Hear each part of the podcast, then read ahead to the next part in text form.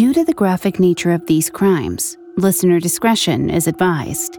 This episode includes discussions of drug use, suicidal ideation, and violence that some people may find offensive.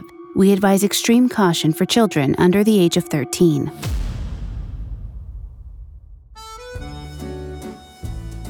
Sixty-six-year-old Herman Tarnower wrapped his arm around Jean Harris and beamed. He held her tight as they ascended the grand staircase of the Ritz Paris Hotel to their luxury suite. The room was even more beautiful than they expected. Herman and Jean walked to the window and took a moment to drink in the scenery. Paris, in the fall. They couldn't have asked for a more romantic setting for their vacation. Herman gave Jean a quick kiss and headed to the bathroom to freshen up. He straightened his tie in the mirror, adjusted his slacks, and flashed a winning smile at his reflection. Just as he was about to turn and leave, he heard a deafening crash outside the door. He rushed out to the bedroom as Jean let out a blood curdling scream.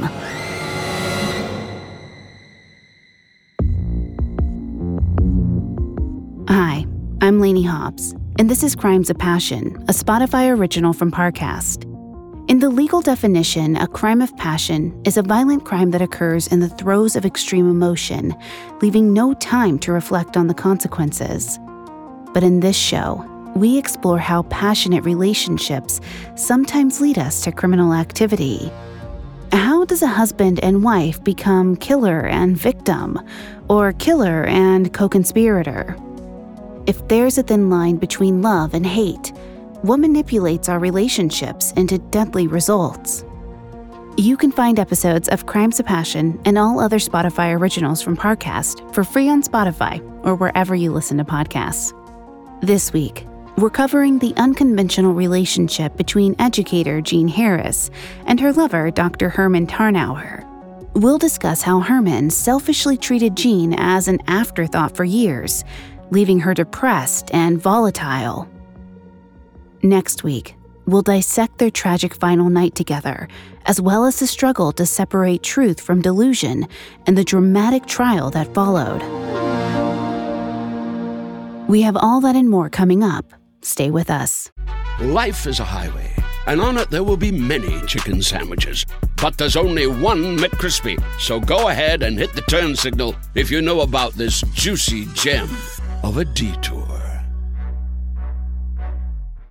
Today, healthier is happening at CVS Health in more ways than you've ever seen. It's wellness destinations for seniors, including select locations with Oak Street Health and CVS Pharmacy. It's doctors, nurses, pharmacists, and everyone in between, offering quality care and support virtually, in person, and on the phone. It's in-home evaluations through Signify Health and meeting mental health needs through Aetna. And those are just a few of the ways healthier is happening. To see more, visit cvshealth.com slash healthier together. CVS Pharmacy, Oak Street Health, CVS Specialty, Signify Health, and Aetna are part of CVS Health. Eligibility and services vary by location and individual.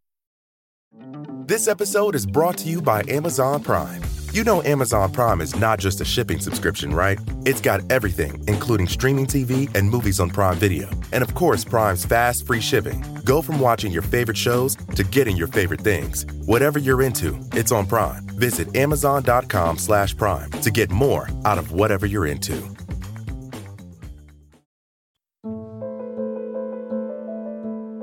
Jean Harris was born in 1923 with a silver spoon in her mouth. The daughter of a successful engineer, her family was the quintessential image of American wealth in the early 20th century.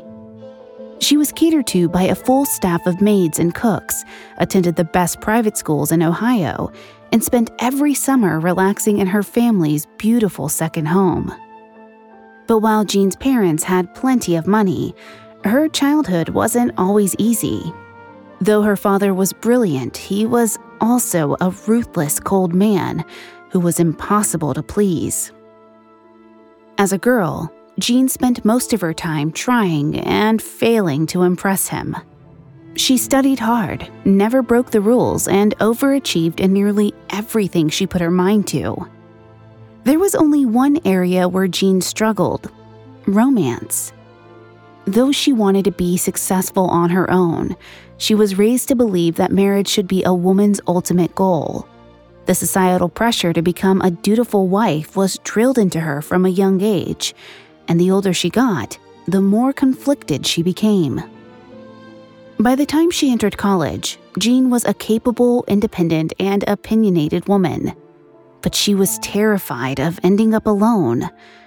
Given how distant her father was, she promised herself she would find someone who supported her. Her search for love led her to a childhood friend named Jim. The two grew closer over time, and by Jean's junior year of college in 1943, they were engaged. The couple married shortly after and moved to Grosse Pointe, Michigan. Jean did her best to embrace her new life. She got a job as a grade school teacher and a few years later had two children, David and Jimmy. Now that she had a family of her own, Jean had accomplished everything society told her was important.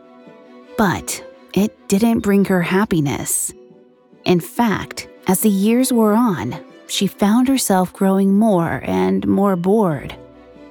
Jim treated her well, but Jean came to realize they weren't a good match for each other. She was intellectual, curious, and always strived to better herself. Jim, on the other hand, was just a bit dull. Despite her unhappiness, Jean was fully committed to being the perfect wife. She bottled up her negative feelings and pushed them deep down, sacrificing her dreams for the good of her family. Before I continue with Jean's psychology, please note I am not a licensed psychologist or psychiatrist, but I have done a lot of research for the show. In a 2019 article on emotional suppression, psychologist Kristalyn Salters Pedneault detailed the harmful impact of unhealthy emotional regulation when individuals suppress their painful emotions without addressing the underlying problem, the feelings inevitably come back stronger. If they are never managed properly, this can lead to a cycle of avoidance and serious psychological consequences. Over the years, Jean Harris became all too familiar with that cycle. She thought she'd mastered the art of self control, not realizing that by ignoring her deepest fears, she was avoiding the problems that caused them in the first place. She was trapped in a dangerous pattern, which only worsened as she got older. Perhaps if Jean had openly discussed her marital problems with her husband, they could have worked through them, but she never did. By 1965, she was convinced that the rest of her life with Jim would be uneventful and meaningless. Choosing to avoid their troubles altogether, she filed for divorce at 42 years old. A year later, she accepted a position as director of Springside Middle School in Philadelphia and moved her two adolescent sons east. The position was much more stressful than teaching, but she needed the higher salary to pay for her son's new private school. She got some child support from Jim, but refused any alimony, wanting to support her boys all on her own. The new job proved to be even more challenging than she thought, however. She was so busy at work that she barely had any time for herself. Concerned for her well being, her friend Marge invited her to a dinner party in December 1966. Jean was hesitant, but Marge insisted. That was a night that Jean met Dr. Herman Tarnower.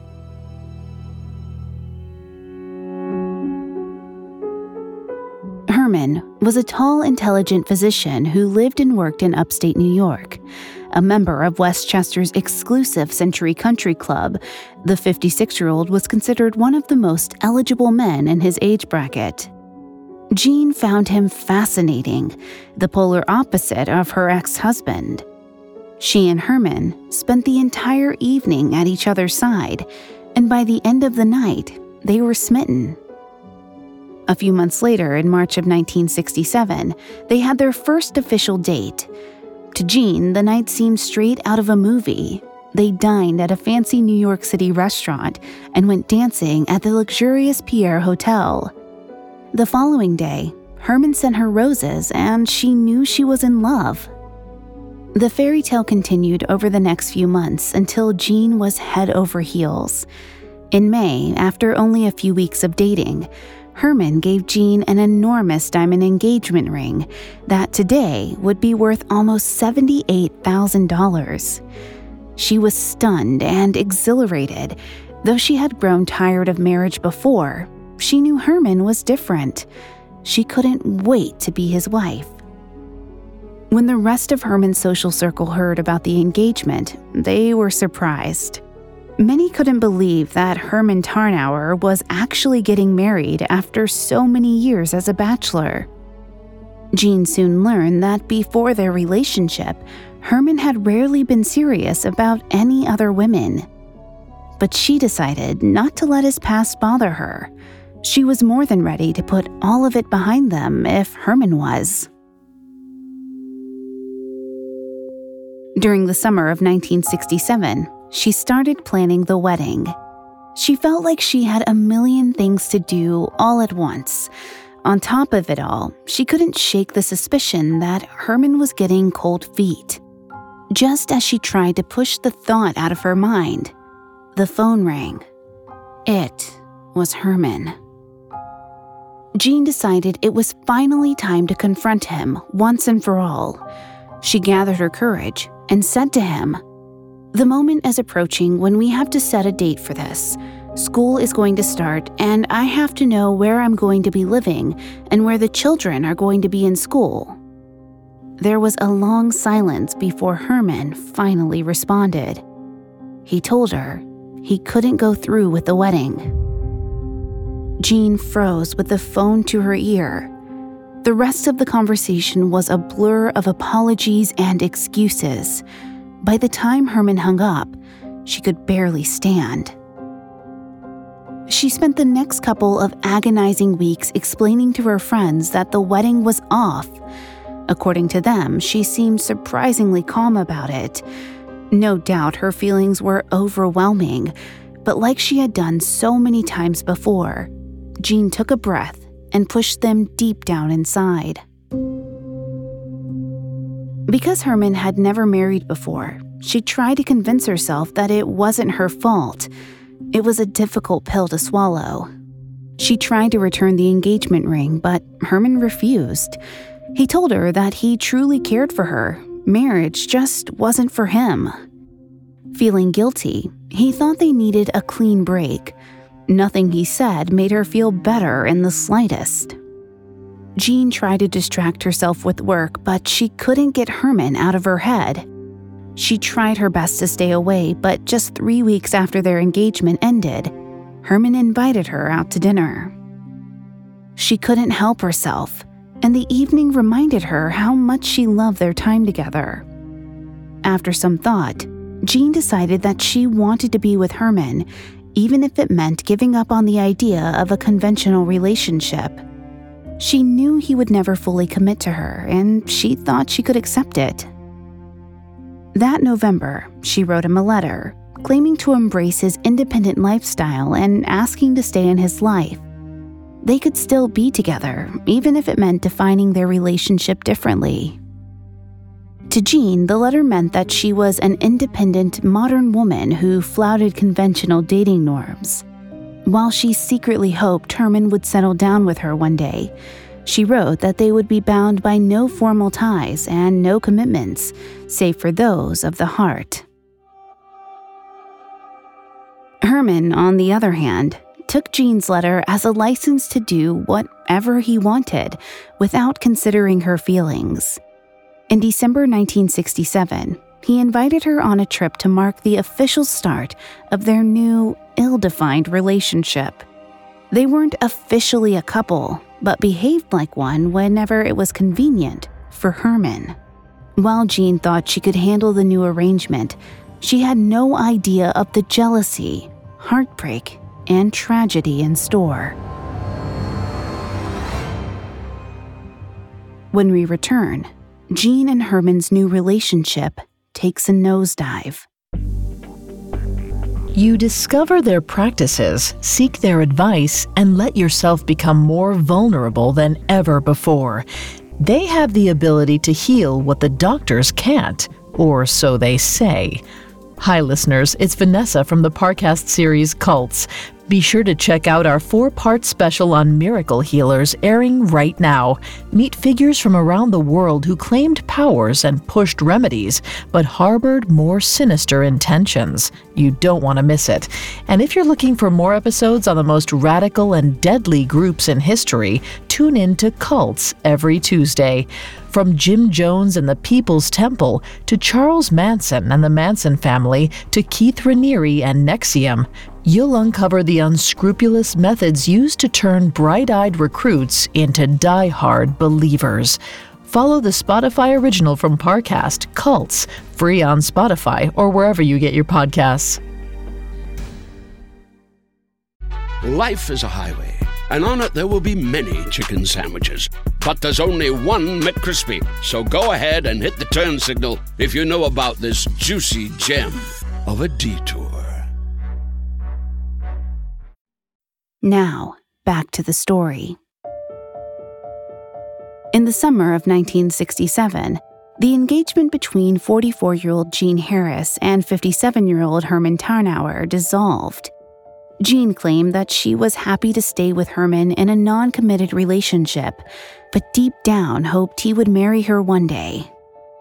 Over the next couple of years, their romance was defined by extravagant love, punctuated with bittersweet compromise. The two of them dated, traveled together, and supported each other. Jean was happy to spend time with Herman whenever she could. But at the same time, Herman capitalized on his status as a single eligible doctor whenever Jean wasn't around. He rarely spent his time alone and saw nothing wrong with taking other lovers besides Jean. His affairs weren't a secret, and since he had been honest about his feelings up front, Jean convinced herself that she had no reason to be upset. Through it all, she patiently waited, still convinced that Herman would come around one day. Until then, her job was to make sure he never had a reason to leave. Though she was jealous of Herman's relationships with other women, she never complained or broached the subject of marriage. Whenever she found evidence of another lover in his room, she swallowed her heartbreak and kept it to herself. While she tried to stay positive, her friends weren't as forgiving. They complained about Herman's selfishness and inability to commit. They couldn't understand Jean's patience with him, but she didn't care. After spending years with a safe but uninteresting husband, she was intoxicated by Herman's spontaneity. She never knew when he would suddenly whisk her away to some far off land. She figured that as long as she was always available when he called, he'd never have to ask anyone else. Jean sacrificed her entire social life to make sure her free time could be spent with Herman. The truth was, whenever she wasn't at work or with him, she was utterly alone. She was a single middle aged woman trying to raise two teenage boys on her own and run a middle school at the same time. The longer her relationship with Herman went on, the more she relied on him to be her sole source of emotional support. She came to him with everything. When she started getting frazzled from the pressures of her job, Herman wrote her a prescription for a drug called Desoxyn.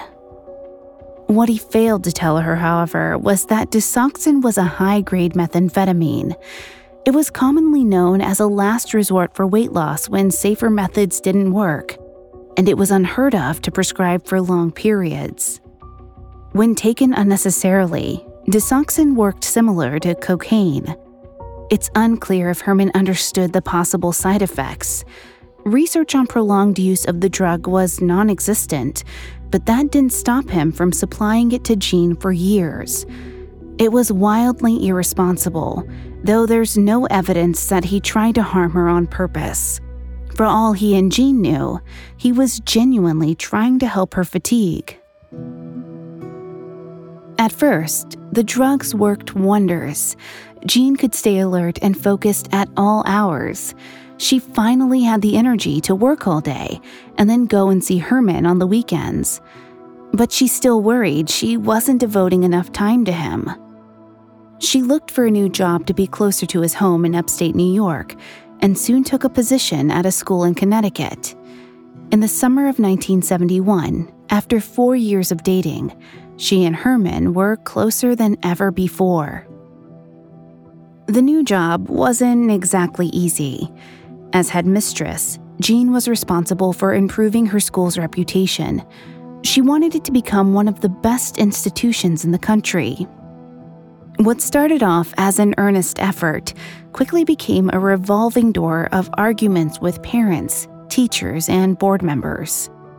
Luckily for Jean, her romantic life was thriving. Her new closeness to Herman meant she could see him as often as she liked, and his home became her sole retreat from the stresses of work. For his part, Herman loved having Jean close by, but still refused to fully commit to her. In fact, he was more distracted than ever before, thanks in large part to his new assistant, Lynn Tryforos. Lynn, a beautiful woman in her early 30s, became Herman's personal assistant in early 1971.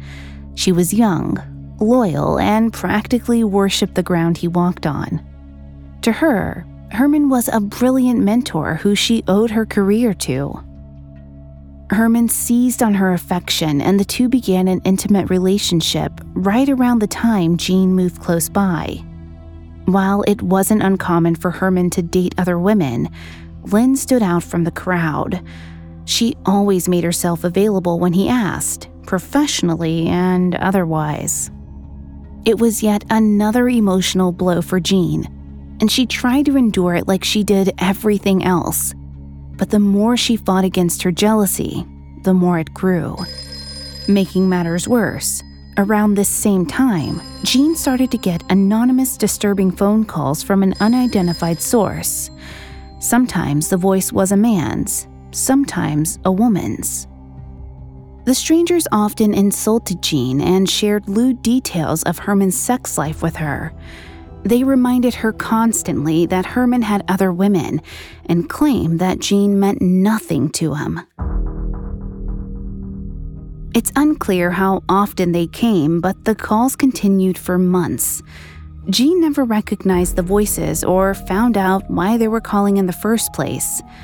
Whoever it was, they were extremely well informed about Herman's personal life and seemed to enjoy torturing Jean just for the sake of it.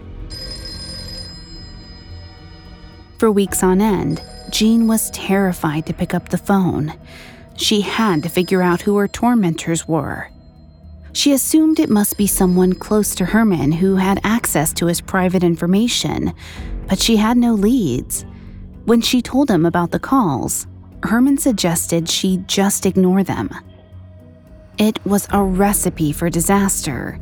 The constant reminders that Herman was still seeing Lynn in addition to the stresses of work, wore Jean out physically and mentally.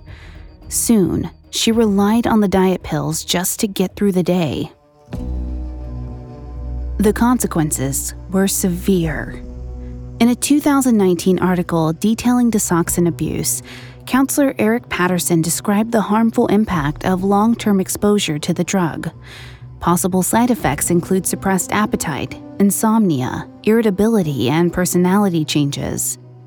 As with any methamphetamine, Desoxyn is highly addictive and can even lead to psychotic or bipolar symptoms.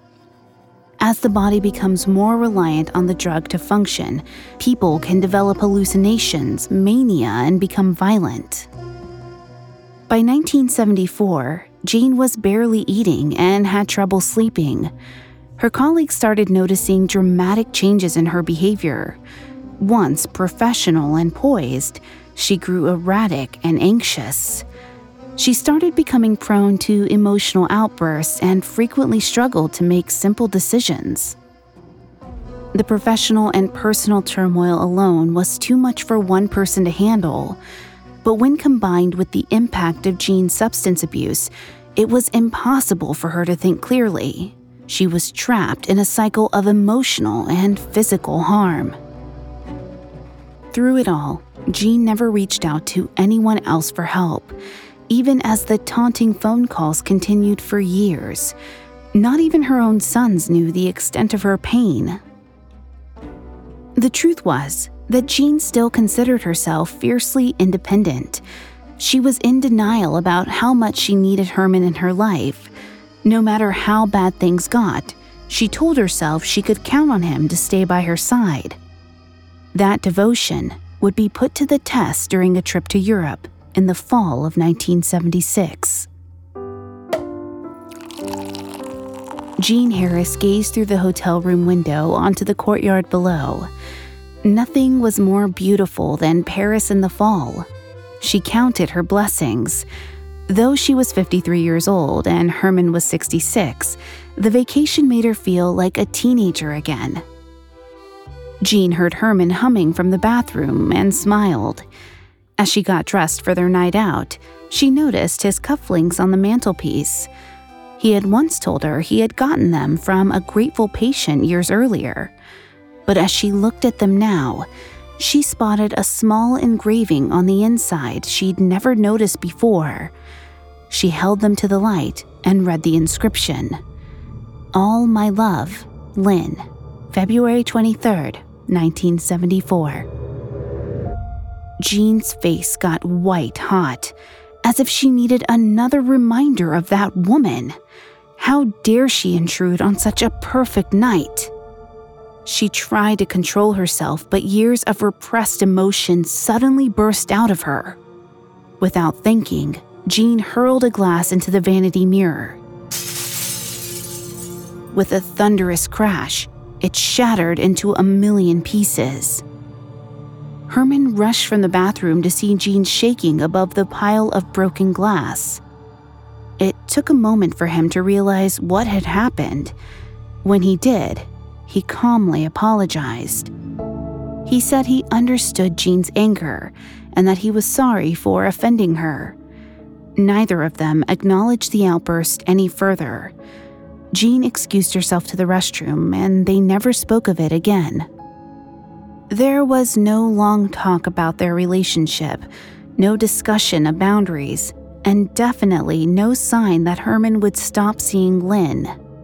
The best Jean could hope for was that he'd get better at hiding it from her.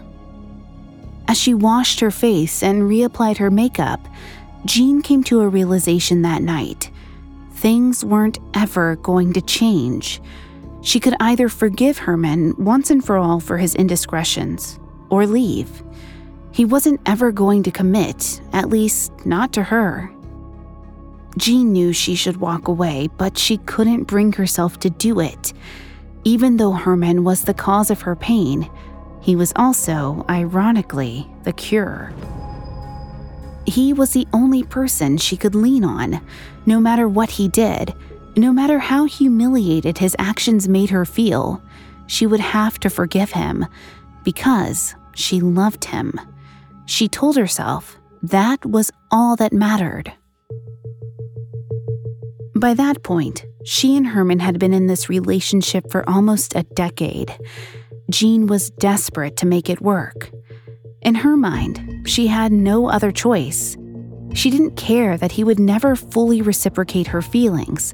She simply couldn't bear the thought of losing him, especially with Lynn lurking around the corner. No matter how hard things got, she refused to be replaced. When she returned home from the vacation, Jean got a message from the school. While she was away, she had received another taunting call from the strangers. Only this time, they left a callback number. Jean sat down and dialed the phone. It rang once, then twice. Finally, someone picked up. With a rising fury, Jean recognized Lynn Tryforos' confused voice on the other end of the line.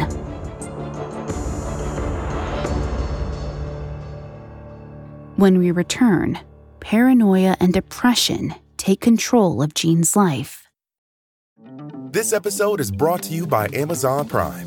You know Amazon Prime is not just a shipping subscription, right? It's got everything, including streaming TV and movies on Prime Video. And of course, Prime's fast, free shipping. Go from watching your favorite shows to getting your favorite things. Whatever you're into, it's on Prime. Visit amazon.com slash prime to get more out of whatever you're into. The Hargan women seemed to have it all. We were blessed. My mom was amazing. But detectives would soon discover Inside the house, there were the bodies of two women. a story of betrayal you would struggle to believe if it wasn't true. I am just praying to God. This is a sick joke. From 48 Hours, this is Blood is Thicker The Hargan Family Killings. Listen to Blood is Thicker The Hargan Family Killings wherever you get your podcasts. Now, back to the story. By the end of 1976, 53 year old Jean Harris had been with her lover, 66 year old Herman Tarnower, for nine years. She had always quietly tolerated Herman's womanizing, but she was starting to worry that he was replacing her with his 36 year old assistant, Lynn Tryforos. As if that wasn't bad enough, Jean had also been repeatedly harassed over the phone by an anonymous man for years. When she returned from a trip to Paris with Herman, she saw that the stranger had finally left a callback number. When she dialed it, Lynn Tryforos answered. Furious, Jean accused Lynn of hiring the man to harass her and ordered Lynn to leave her alone. But Lynn was just as confused as Jean was. She said she had no idea what was going on. She'd never hired anyone to harass Jean. No matter how hard she insisted, though, Jean didn't believe her. Over the next few months, Jean tried to turn the tables. She became the tormentor, repeatedly calling Lynn to demand she stop her sick game. She convinced herself that Lynn was out to get her, paranoid that it was only a matter of time before the calls started up again. Lynn eventually had to change her phone number when Jean refused to stop calling. Shortly after, the anonymous man returned and gave Lynn's brand new number to Jean. Then, Jean resumed her harassment and the cycle went on. The madness continued for two more years, with Lynn changing her number five times. The true identity of the caller was never found, but Jean remained certain it was all a twisted act of jealousy concocted by her rival. Unfortunately, when she shared her accusations with Herman, he took Lynn's side. Evidently, Lynn had beaten Jean to the punch and had already talked to him about her relentless calls. Since Jean had no proof of her allegations and couldn't deny that she had been harassing Lynn, Herman chose not to believe her. Jean was shocked that after so many years together, Herman would believe Lynn over her. He even threatened to cut Jean out of his life if she didn't stop calling Lynn. Without any support, Jean felt more fragile than ever. She thought she was on the cusp of losing the love of her life. The stress burned her out. Already malnourished and sleep deprived from the Desoxyn pills, Jean had no more gas left in the tank. She kept hoping Herman would come to his senses and commit to her, but the more she fought, the more he retreated. She didn't know whether to stay or go. At the end of 1976, while she once again grappled with her feelings towards Herman, she was offered the job opportunity of a lifetime to be headmistress of the illustrious Madeira Girls' School in Virginia. Jean's colleagues urged her to take the job. It was a great chance to get away from Herman and start fresh, but she was torn. If she accepted, she'd be a five hour drive away from her biggest source of emotional support.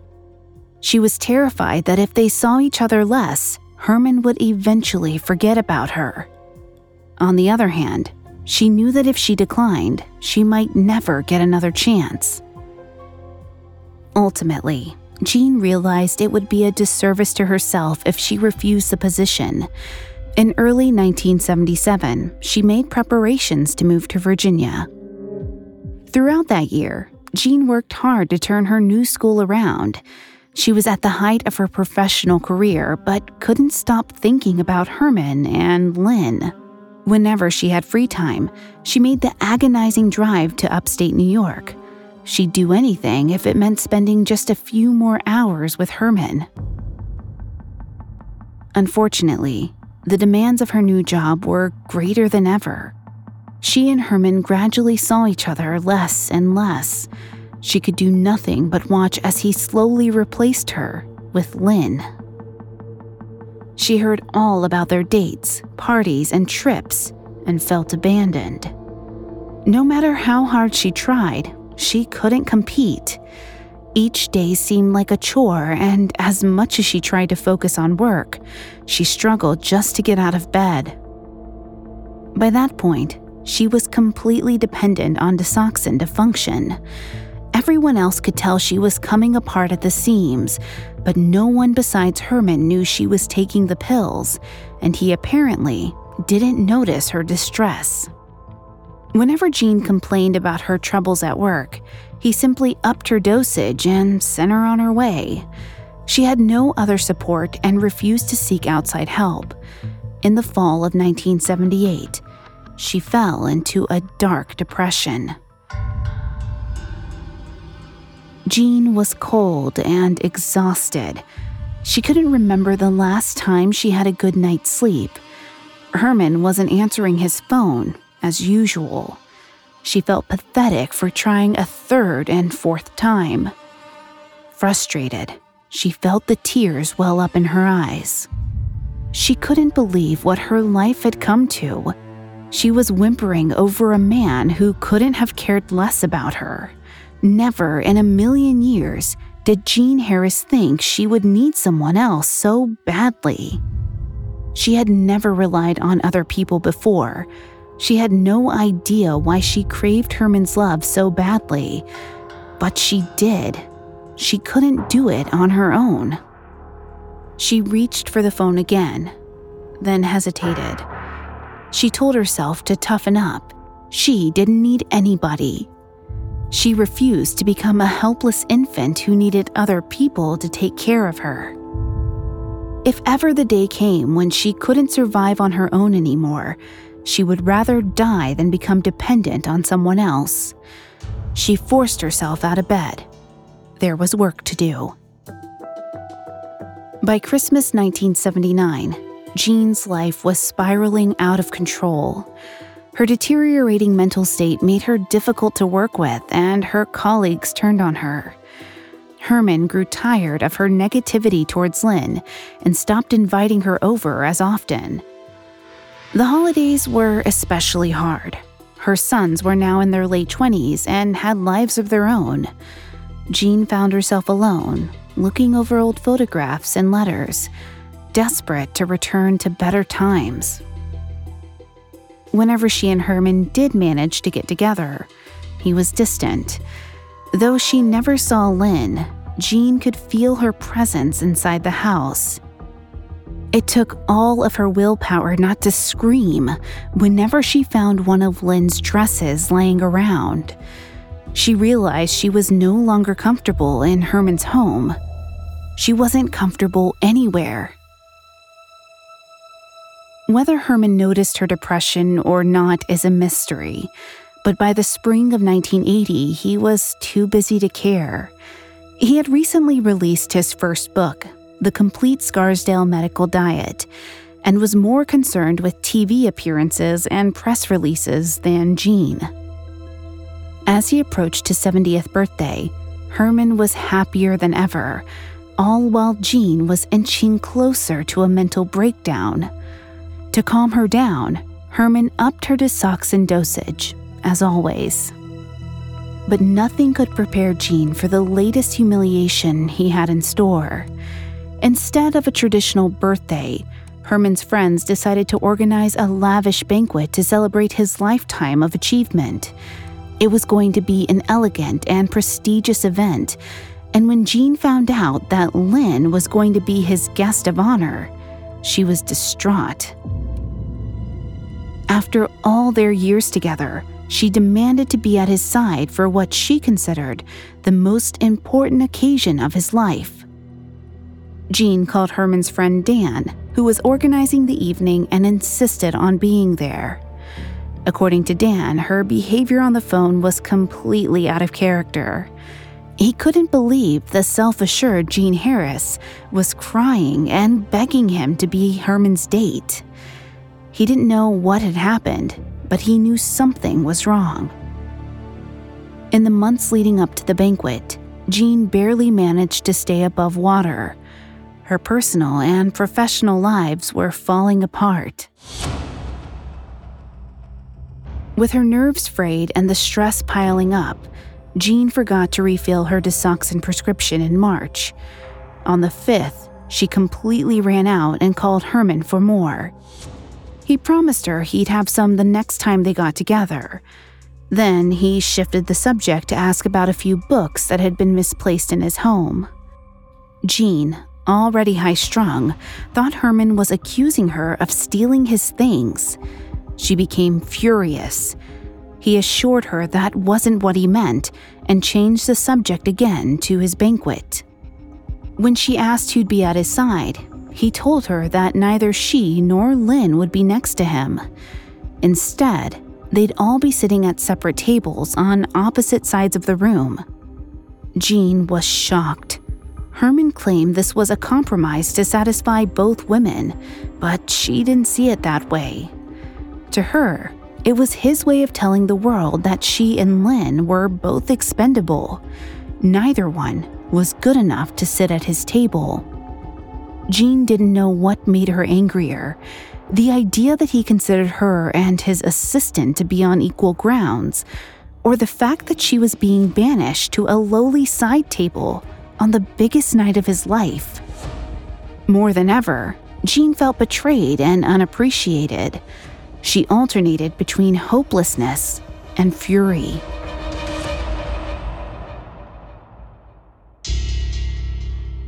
Things only got worse.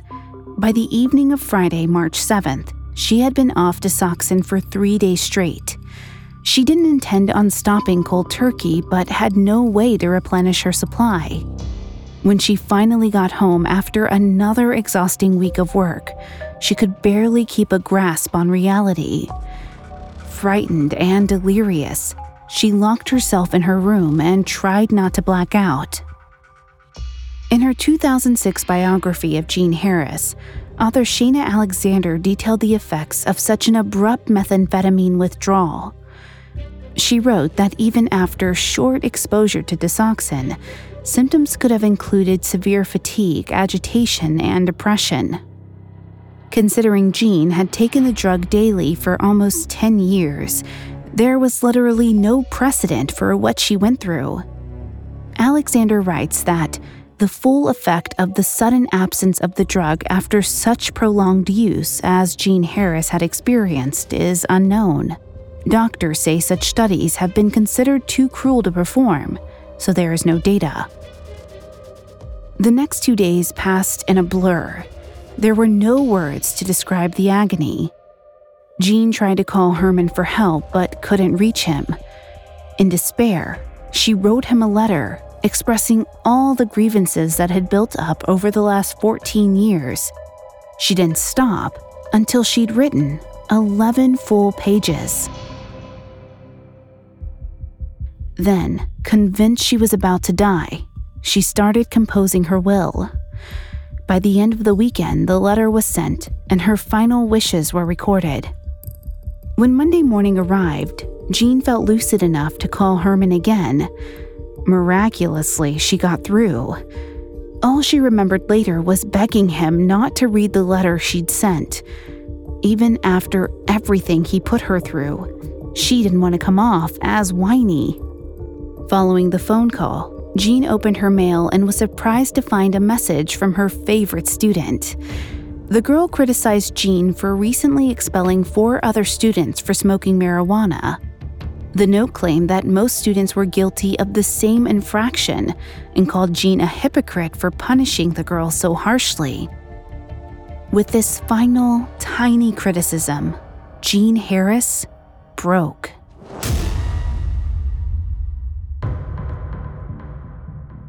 In an instant, she felt her entire world come crashing down. Herman had left her to die without the pills he'd made her dependent on. Her students, who she'd worked so hard for, had turned their backs. Everyone wanted something from her, but no one was willing to give. She was all alone. A toxic combination of betrayal, depression, and withdrawal symptoms left Jean feeling empty. She couldn't take it anymore. She wanted to end her life. But before she did, she had to see Herman one last time. Jean called him again and asked if she could come over that night to talk. Without going into details, she said she had a few rough weeks and wanted to see him face to face. Herman brushed her off at first. Jean pleaded with him, saying that another day would be too late. He eventually agreed and then abruptly hung up. Jean barely registered his annoyance. She rushed outside to her car, flush with anticipation. It was the same excitement she'd felt countless times over the years. She was going to see the love of her life once again. Only now, with her revolver at her side, she knew it would be for the last time.